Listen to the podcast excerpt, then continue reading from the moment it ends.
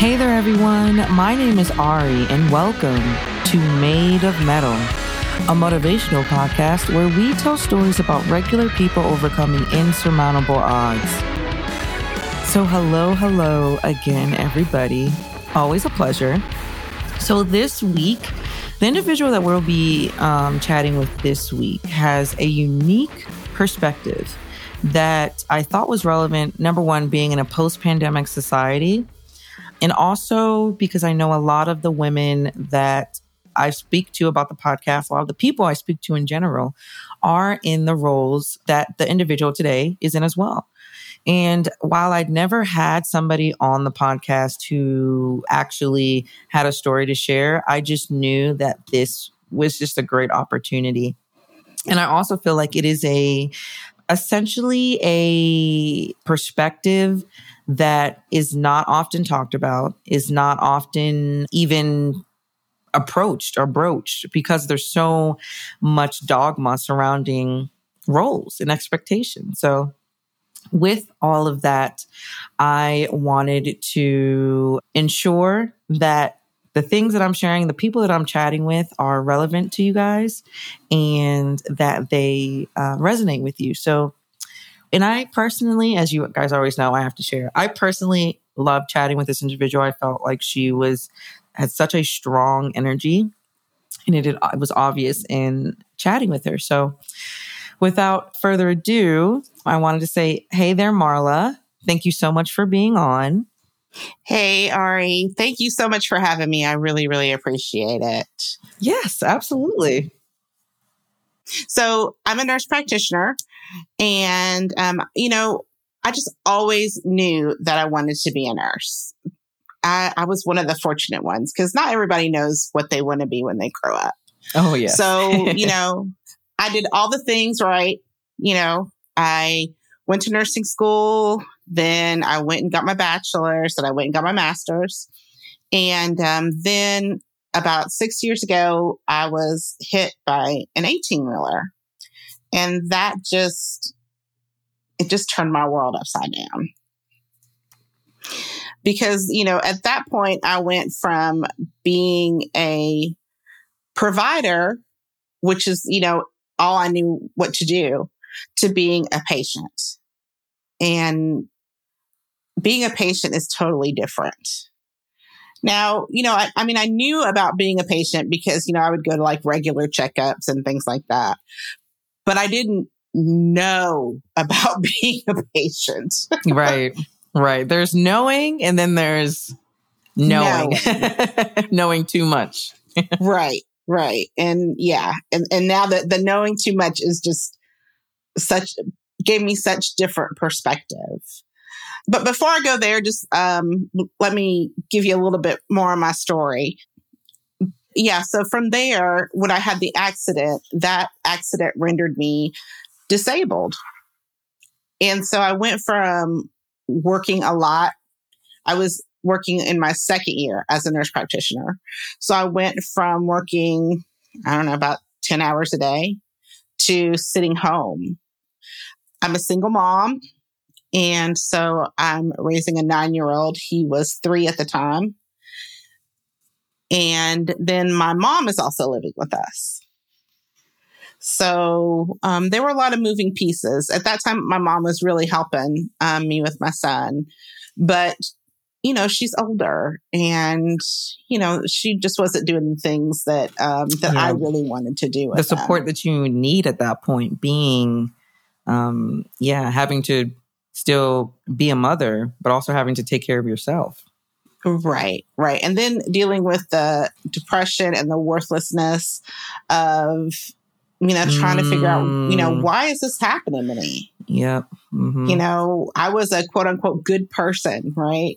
I did everything right. So I just had to get over that. But what I really, really want to share with your listeners is that transition from provider to patient. There's one thing about taking care of people and hearing about, the stigmas that patients go through. Mm-hmm. Hearing the statistics over and over again. I was thinking about it last night. You know, sometimes, you know, we hear those statistics and we become kind of numb to them. You know, statistics like physicians undervalue Black women's pain. You know, when they go into the doctor and they complain about pain, you know, they don't listen. Yep. You know, and, you know, I had heard that. Troubling, and heard that. So troubling. Right. And I was just like, yeah, you know, okay. Or that when you go into the doctor's office, you know, they'll just kind of not really listen to you and the doctor will just like walk out. You know, I mean, I had heard other patients complain about that, but, you know, I had never done that to anybody. You know, so I was like, yeah, you know, maybe that happens, but, you know, it probably doesn't happen as much as, you know, I thought it did. So I am curious, how long had you been a nurse practitioner? How long have you been a nurse practitioner? Well, at that time, I had been a nurse practitioner for, I had been a nurse practitioner for 4 years. Okay, gotcha. So you, a good amount of experience of dealing with patients and seeing these sort of things. Yeah, because before that, I was a nurse for about 10 years. Okay, gotcha. So that's just really framing it from you've had the long-term experience of being the caregiver, of being that person, of being in that role. Right. And I had worked both inpatient and outpatient. And, you know, I was fortunate enough to work in really good clinics, you know, where I just didn't see a lot of what people had talked about that they were experiencing, you know, or, you know, what you hear on the news, you know, about patients being neglected. I just didn't see a lot of that. But as a patient, I have a whole new perspective. I go into the doctor's office and I tell, you know, my doctors that I'm in pain, and it's like they write it down and then they're like, okay, that's great. What's next? You know, it's not like they're not really doing anything about it. And it's so frustrating. You know, I feel that frustration that patients, you know, are now talking about. Firsthand, essentially. Exactly, firsthand. And not only as for myself, but like my mom recently fell and we had to go to the hospital. We sat in the hospital for 10 hours, and that is not an exaggeration. Oh my gosh. You so often hear about these horror stories with the emergency room as well. Right. But I had never experienced that. I mean, I've been to the emergency room before, but I've never sat for 10 hours without a physician touching a patient. You know, I've been seen, you know, or, you know, touched or, you know, taken care of. But we sat in that lobby for 10 hours before a physician even touched her. And, you know, that was when I thought she was having a stroke.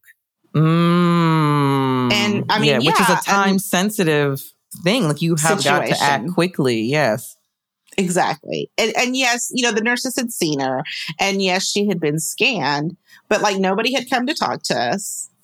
And like I said, you know, a physician had not examined her or a nurse practitioner. So, I mean, it was really mind blowing that things like that happen. And if I wouldn't have been with her, because there were other people there that were there before us that didn't have family members with them that were there to fend for themselves. And it was just, it's just been, like I said, eye-opening. I don't know what other word, you know, to say that's kosher besides eye-opening. What, I mean, clearly this is, for you as the nurse practitioner entering this space was shocking to you. How did you feel? I mean, of course, viewing it from, you know, taking care of your mother from that perspective, how did you view it from your own care perspective? Were you also sort of experiencing sort of a minimization of your pain? Were you feeling heard? What was your kind of experience? Absolutely no. I don't feel heard at all. Like I've been waiting for a device to be replaced. I have a stimulator, and it's what this back stimulator does is that it tricks my brain into thinking that I'm not having pain. And I've been waiting for this device to be replaced for at least 6 months. And, you know, I go in there and I beg for it to be replaced, and they keep giving me some excuse and some excuse and some excuse. And, you know, I mean, it's 6 months. Goodness 6 months. Gracious. What is the typical timeline, I guess, for, because that just seems excessive. Well, you know, I know that insurance is involved, and I know that it does take a while for insurance, but it shouldn't take 6 months. Like, I have no idea what the holdup is, but the exasperation and that feeling of, I just give up. I'm just, you know, gonna go show up and leave. I mean, that's really where I'm at now. I'm like, you know, it doesn't matter what I say, you know, I'm just gonna go. And, oh my goodness. You know, I mean, cause I'm just so frustrated. Oh gosh. I mean, that, when you're at the mercy of another system, I cannot even imagine how, like, when you say frustrated, I would even use a stronger word than that. That's gotta be just enraging to have to sort of be at the whims of what somebody deems what is valid for your own pain. You are the expert on what, exactly, you know, what you determine as your pain level. When you first sort of entered this space of moving from being the provider to the patient, what sort of resources did you use to manage that mental health and emotional health portion? Because I know that's a big part of recovery. It's a body-mind thing. So what sort of resources or tools did you use to sort of help you manage that space and sort of bring you to a place now where you can be honest about where you are, which, you know, with the medical care and working through the medical system, but also understand, also honest with you are that you are worthy, that the way that the medical system is treating you is not indicative of your own personal worth, if that makes sense. No, it does. It does. And actually, I'm really glad that you asked that question. Yes, I was actually looking online for a job because, you know, I didn't go to school for 6 years to sit at home. And, you know, I mean, I'm thankful that, you know, I'm on disability, but on the other hand, you know, at times, you know, I still have that useless feeling. You know, I feel like, you know, there's got to be something that I can do, but, you know, it's hard, you know, because of consistency. And, you know, mm-hmm. I never know when, you know, my pain's going to flare up. Like, I've been down for over 2 weeks because, you know, my back has decided to flare up. But as far as mental health, I ended up getting on antidepressants, and I also saw... Of course. No shame in that at all. Oh, right. You're right. There absolutely is no shame in that. But I know that there is a stigma. I do know that people... Stigma. Yes, right. I do know. And that's why I wanted to say that, because when people... And I actually felt like there was a little bit of hesitancy for you to say, like, I had to, you know, start antidepressants, but I do not want people to... Like, that is normal. Antidepressants are something that is very much necessary and needed. You're treating your brain chemistry. There's only so much that you can do, but like the chemistry of your brain, you need this stuff. So it's taking its medicine. It's helping you for sure. And you know, and I preach that as a provider, right? And see, there goes that provider-patient switch, right? But as a person, you know, telling people, hey, I take antidepressants, sometimes is hard. I mean, like, I have other nurse friends that, you know, especially the ones that are, you know, going through divorce, you know, they don't want to tell, you know, the person who they're going through a divorce with that they're taking antidepressants, because they don't want them to use that against them in court. Oh, yes. You know? No, I have heard of that. I have heard of that. Right. And which is, I mean, crazy. It is totally insane. But yeah, I still take antidepressants. And, you know, I'm here to tell you, I couldn't get through the day without my antidepressants. Mm-hmm. Mm-hmm. You know, but, you know, medication alone is not the, in my opinion, is not the answer either. Yes. Yep. It has to go hand in hand with therapy. And I did go to therapy. Mm-hmm. But the frustrating thing about that is with Medicaid, Medicaid will not pay for social workers, will not pay for their patients to see social workers. Mm-hmm. And, you know, licensed social workers are more than qualified to see patients, you know, and be counselors. And so it's hard for people who are on Medicaid, and Medicare, and I'm on Medicare because of my disability, mm-hmm. you know, to find a counselor.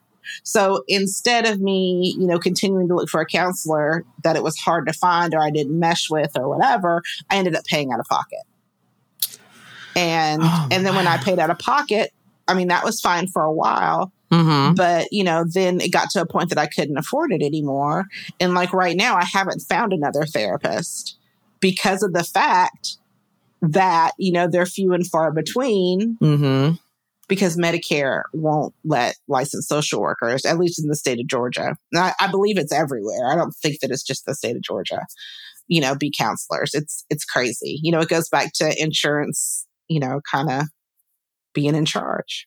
Oh, gosh. And I've worked in the insurance industry, and it's really insane in terms of how much money you pay into your premiums and how much actually gets paid out to you when you need it. And It's, to me, it's just, it's absolutely heinous in a way, in that this is money that is your money. This is your money. So you should be able to disperse it for your medical needs as you see fit. As you see fit. That's right. I agree. Have you had to lean on any sort of like tools that are free or any tools that are accessible without insurance? I can't think of any. I know that there was one that I was going to look into mm-hmm. For counseling that did sliding scale, but then that was, I don't remember. I think that there was like a conflict with my son or something, and so I didn't do that. But then I did find a nursing grant that helped me, you know, like when I was personally struggling. So mm-hmm. So that was really helpful. If I could remember the name of it, I would even, you know, tell you, but I can't remember the name off the top of my head. No problem. But one thing that I do want to make clear is, you know, I'm not bashing the healthcare system, mm-hmm. and I certainly don't think that this is nursing's fault. Yeah, of course. You mm-hmm. know, I really feel like this is an administrative issue. You know, the administrators, because, you know, right now the nurses in New York are striking. Mm-hmm. And, you know, the issue with my mom being in the ER for 10 hours, you know, the issues with me not having my, you know, stimulator, you know, some of that, you know, I might put on the provider, but anyway, but, yeah. You know, most of the issues, you know, I really feel are administration and insurance, you know, and the reason why is because, you know, these providers are seeing more and more and more and more patients. Mm-hmm. You know, mm-hmm. and, you know, like the nurses, you know, they're striking. I know part of it is they're striking because of patient ratios, because, you know, the patients are getting sicker and we're needing to see more patients. And it's just a lot. Gosh, it's so multi-layered. So, and I really appreciate you coming on and really explaining again your experience as a nurse coming from the nursing field and transitioning to a patient and what you have observed, because it validates a lot of the experiences I'm sure a lot of patients are going through. And to hear it from a nurse who's been on both sides is so important, so impactful. Before we wrap up, is there anything that you'd be interested in leaving with the audience? Yeah, you know, I just want to echo something that you said that I'm not sure that I fully answered. Yeah, absolutely. Just remember that you guys matter. And, you know, if there is something, you know, that you need from your doctor that you're not getting, you know, fight till you get it. Or if you're not getting it from that doctor, go to another one. But, you know, make sure that you're taken care of and don't give up. I know it's easy to give up. But don't give up. And, you know, if you know, that person isn't helping you, then maybe look into getting a patient advocate or taking a family member with you, you know, or something of that sort. But don't just give up, because, you know, you matter. So necessary. So necessary. And great words, especially, again, in the medical space where we can sometimes feel so overwhelmed, we can feel so unheard and feel like we don't matter. So it is important to be your biggest advocate, to understand that you are enough. Your needs deserve to be met. So, Marla, I very, very impressed. So inspiring. I love how you've been able to keep such a good attitude through all of this. And it's evident when you share how passionate you are about it. So thank you so much again for coming on. I really appreciate it. Thank you so much for having me. I really appreciate it. Yes, you're so welcome. So guys, again, like I said, I really loved Marla's story. I really loved chatting with Marla, because I felt like in this post-pandemic society where so many of us are dealing with these issues, hearing it from an expert in the field that you are not crazy, that this is happening.